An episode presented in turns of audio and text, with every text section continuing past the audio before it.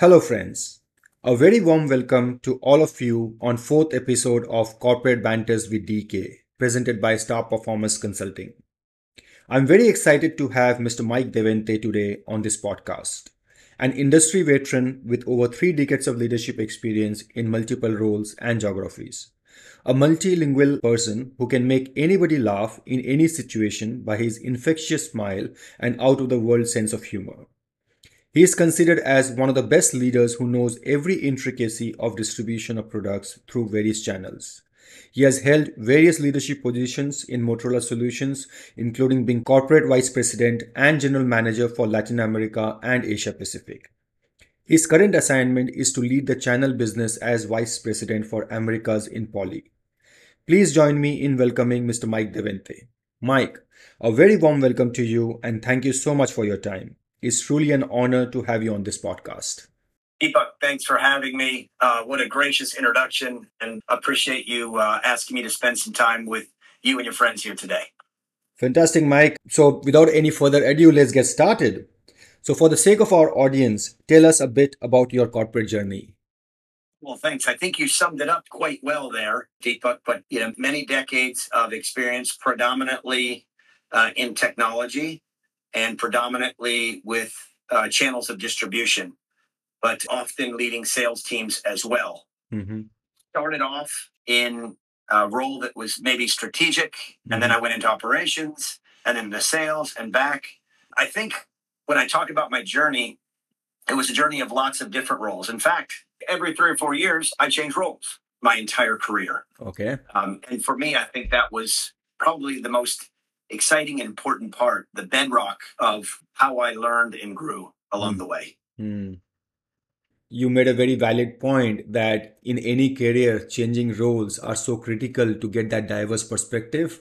And when you get to the leadership role, that diverse role and perspective really helps you in making a lot of decisions when you're in the tight corners. Walking in multiple people's shoes absolutely along the way really helps empathy yeah. uh, and understanding how others will react to different strategies or yeah. different actions. Uh, absolutely deepak.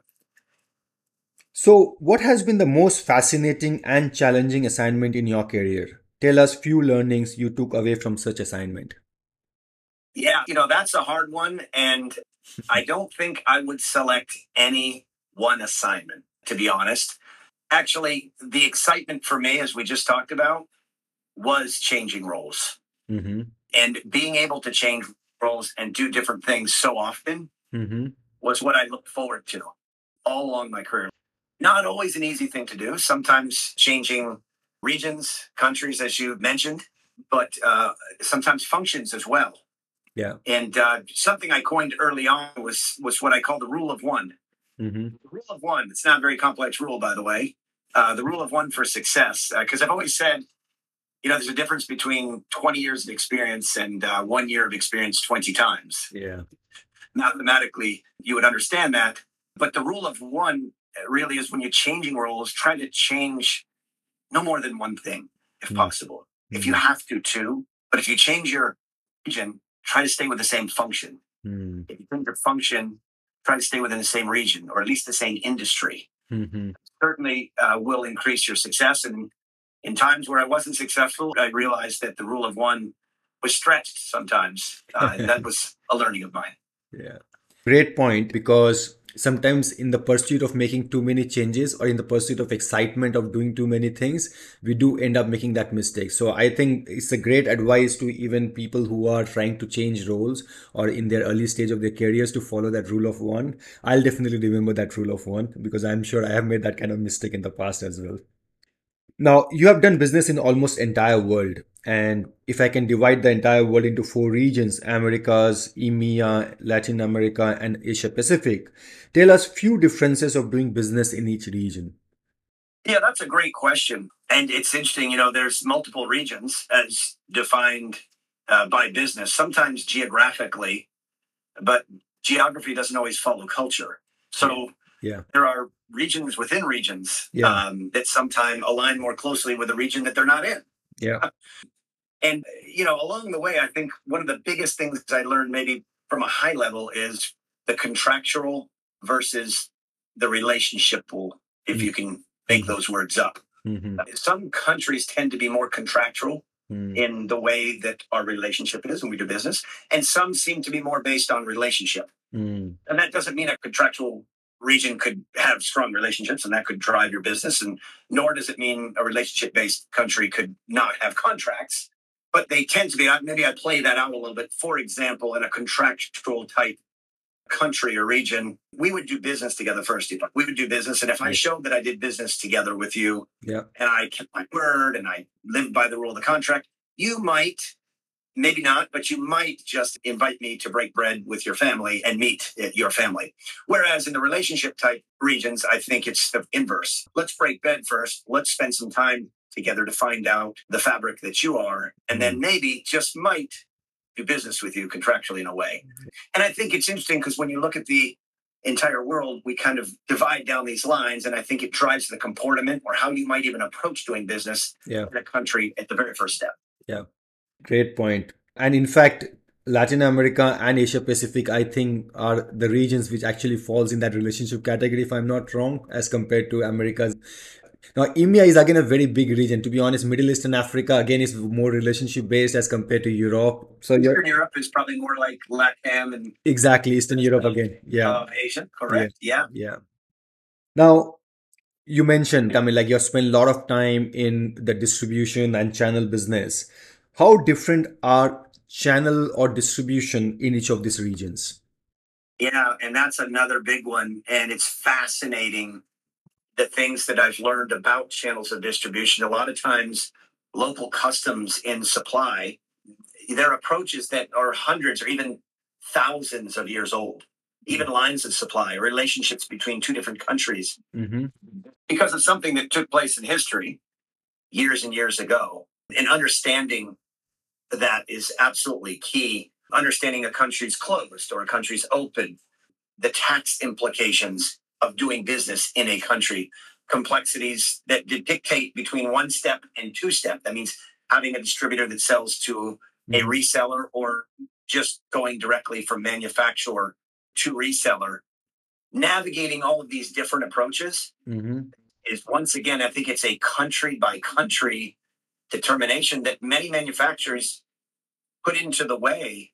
How much risk do they want to take? Mm-hmm. Um, what kind of position do they have in the market Mm-hmm. in that particular country? Uh, how big is the opportunity to set up the infrastructure? And so I think they're incredibly different both culturally Mm-hmm. and by mechanism, eh, by investment. And I think it might even differ by industry as well as you look at it. Most of my experience, in fact, all of my experience has uh, typically been from IT telecommunications. And so I would look at it through that lens. Got it. So great point, Mike. We'll move on to our next question, which I think again is going to be an interesting one. You have been a leader for direct sales team, and of course, you have been basically hiring distributors across the world, and you spoke about the differences across the regions. Now, which one is more challenging, selling through partners or selling through a direct sales team?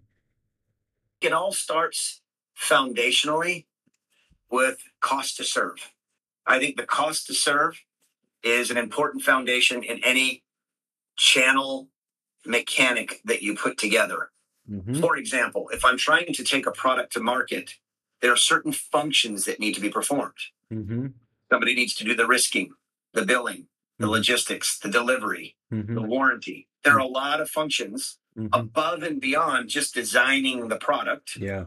and the R&D. Mm. Now, when manufacturers use channels, what they're really doing, all they're really doing is outsourcing those functions Yeah. to somebody who does it better, faster, more effectively, more efficiently Mm-hmm. in those ways. And so when we think about channels, channels are used to perform functions that are necessary to meet the end user's needs Mm-hmm. where someone else can do that better. Now comes to the point that you said, which is easier? Well, it depends. And so I'll introduce another overlay to that the market challenger versus the market leader, for example. Mm-hmm. If you're a market leader and there's high demand for your product, Mm-hmm. there's more levers that you have potentially to manage a distribution channel with the right types of incentives. Mm. You're a market challenger and you need to create your brand. You may have to get out there directly first Yeah. and shake hands and meet customers and get the volume and the awareness necessary for a distribution channel to take interest to get the volume. And so I think, you know, most importantly, channels do not work for you. They run their own business, they have their own strategy, they have their own dreams and desires in life, Mm-hmm. influence without authority. Yeah. Uh, whereas a direct sale force works directly for you and you have a better chance of telling people exactly what to do and how to do it. So I think it depends on the maturity of your product, the market challenger, the market leader, and many other dynamics in your industry and in your go to market determined. So I'm sorry, Deepak, but once again, I have to default to the it depends. Oh, great point, and that's why perhaps distributors drive Ferraris, and the direct sales team basically still drives the Toyotas of the world. they, they always end up making more money somehow, right? That's right. That's absolutely right. I'm going to change the topic a bit and talk more around the softer skills, as if I may call softer skills. I mean, though I believe that those softer skills are hard skills. What would be your advice to sales leaders who are dependent upon their numbers by selling through partners? Yeah, that's a great question. Now, based on the last conversation we had, let's assume we're selling through partners already. That's our decision. Yeah. Now you really, really need to understand how your partners make money, Mm-hmm.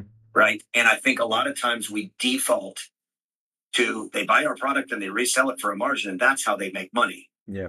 And that is not always the case. I think the anatomy of their business is absolutely critical to understand. Where do they derive profit from? Mm-hmm. Is it the service? Is it the truck roll? Or is it the attach? Mm-hmm. Is it some other ancillary connecting part of business that you're basically just enabling?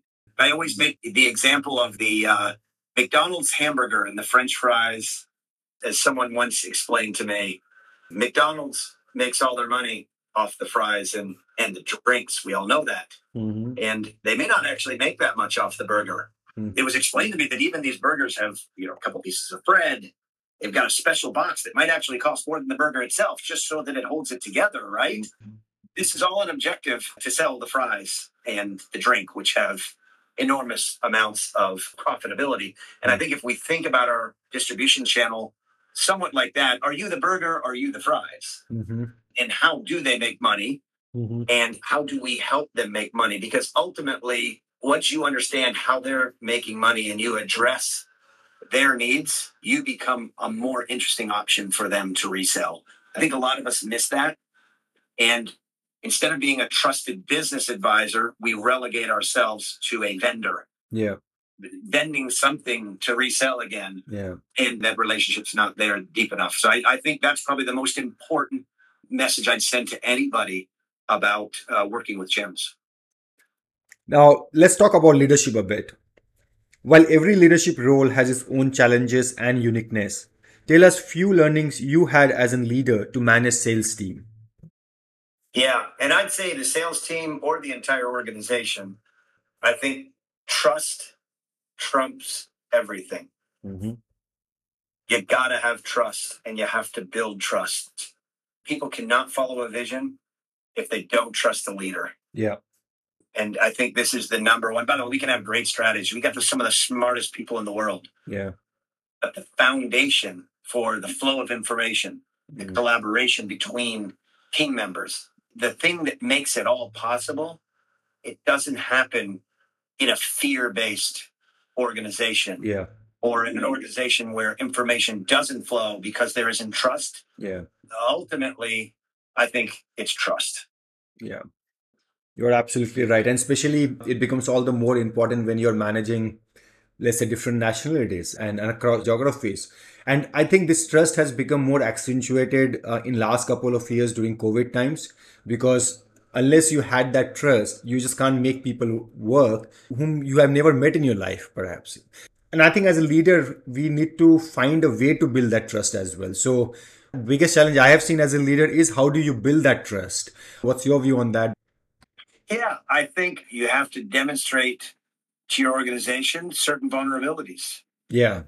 Uh, you certainly Great need point. to be empathetic. We talked a little bit Yeah. about that.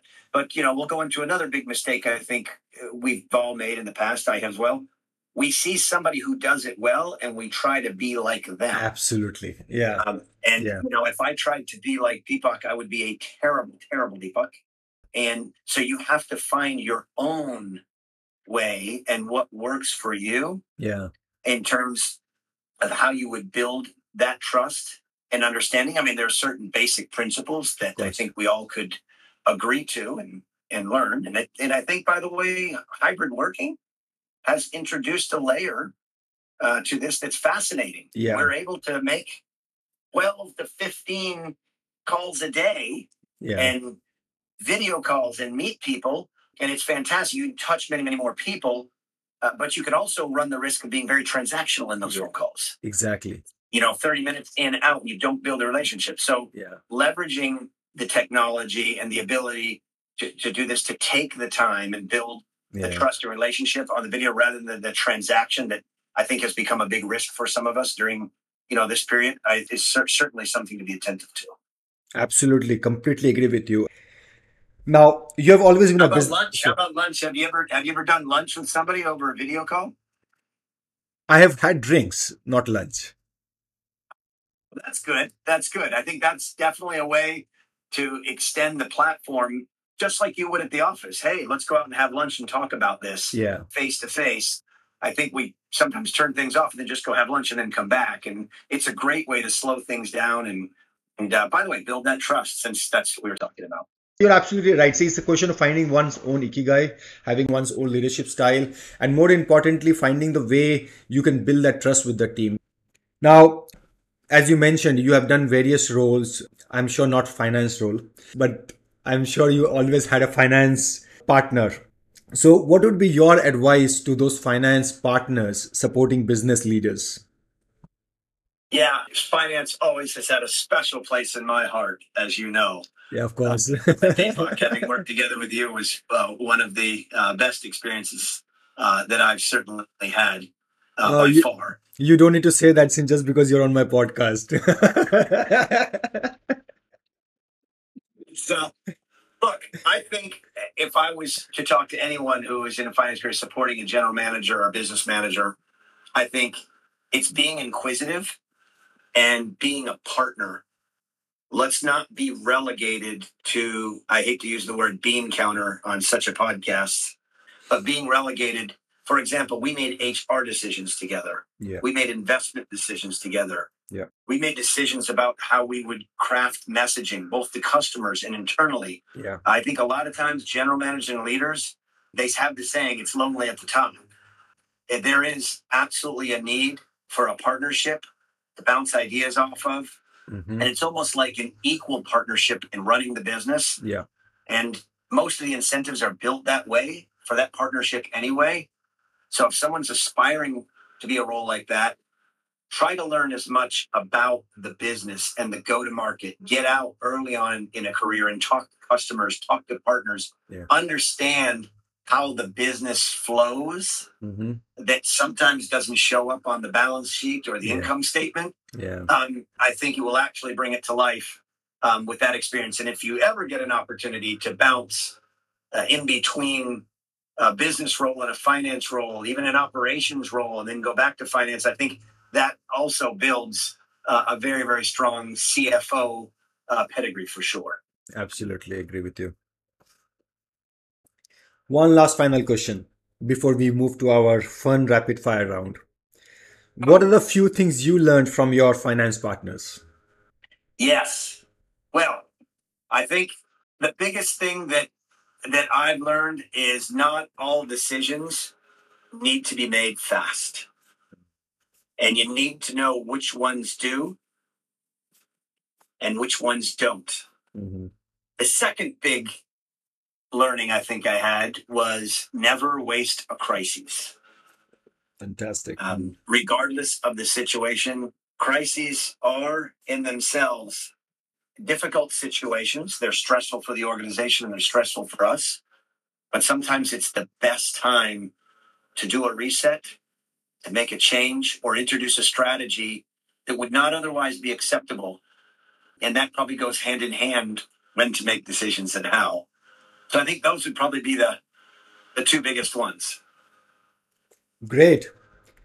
So, Mike, this was, I think, a very insightful conversation. There are many new words which you coined, which is always the case with you, right? One liners and the new terminology. So, rule of one, relationship versus business, cost to serve, the McDonald's hamburger versus French fries. I love that analogy that you brought that with distribution channel. Uh, you spoke about trust, being inquisitive. I think all great points, Mike, and this is absolutely what makes a great leader, which you are, honestly. So thank you for all, such an insightful conversation. Now, what we're going to do is have a bit of fun. I'm going to throw some questions at you. Try to make it one word answer. You can go with two or three words as well. Doesn't matter, but let's make it fun and light. Again, there's no right or wrong to this. All right? I'm ready. You're ready? Fantastic. Let's get started. Which one is better to stay, Singapore or United States? I knew it. You are going to stop on your tracks on this one. You didn't say how long I had to think about it. You just said one word. yeah, you can take as much of time. That's a tough one, Deepak. I'll go with United States. That's where my children are. All right. Your favorite one liner. I refuse to participate in the recession. I thought you were going to say bad breath is better than no breath. One word which describes you. Animate. I completely agree with that. Absolutely. the last one. Which is correct? In my mind or to my mind?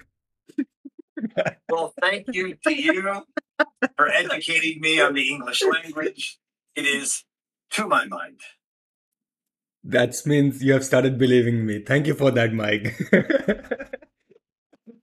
awesome, Mike. I, I think this was a great conversation. I really loved it, and I really appreciate you spending time during your evening. This is dinner time for you. I'm pretty sure about it. So so thank you again. Thanks for having me, Deepak. I appreciate it.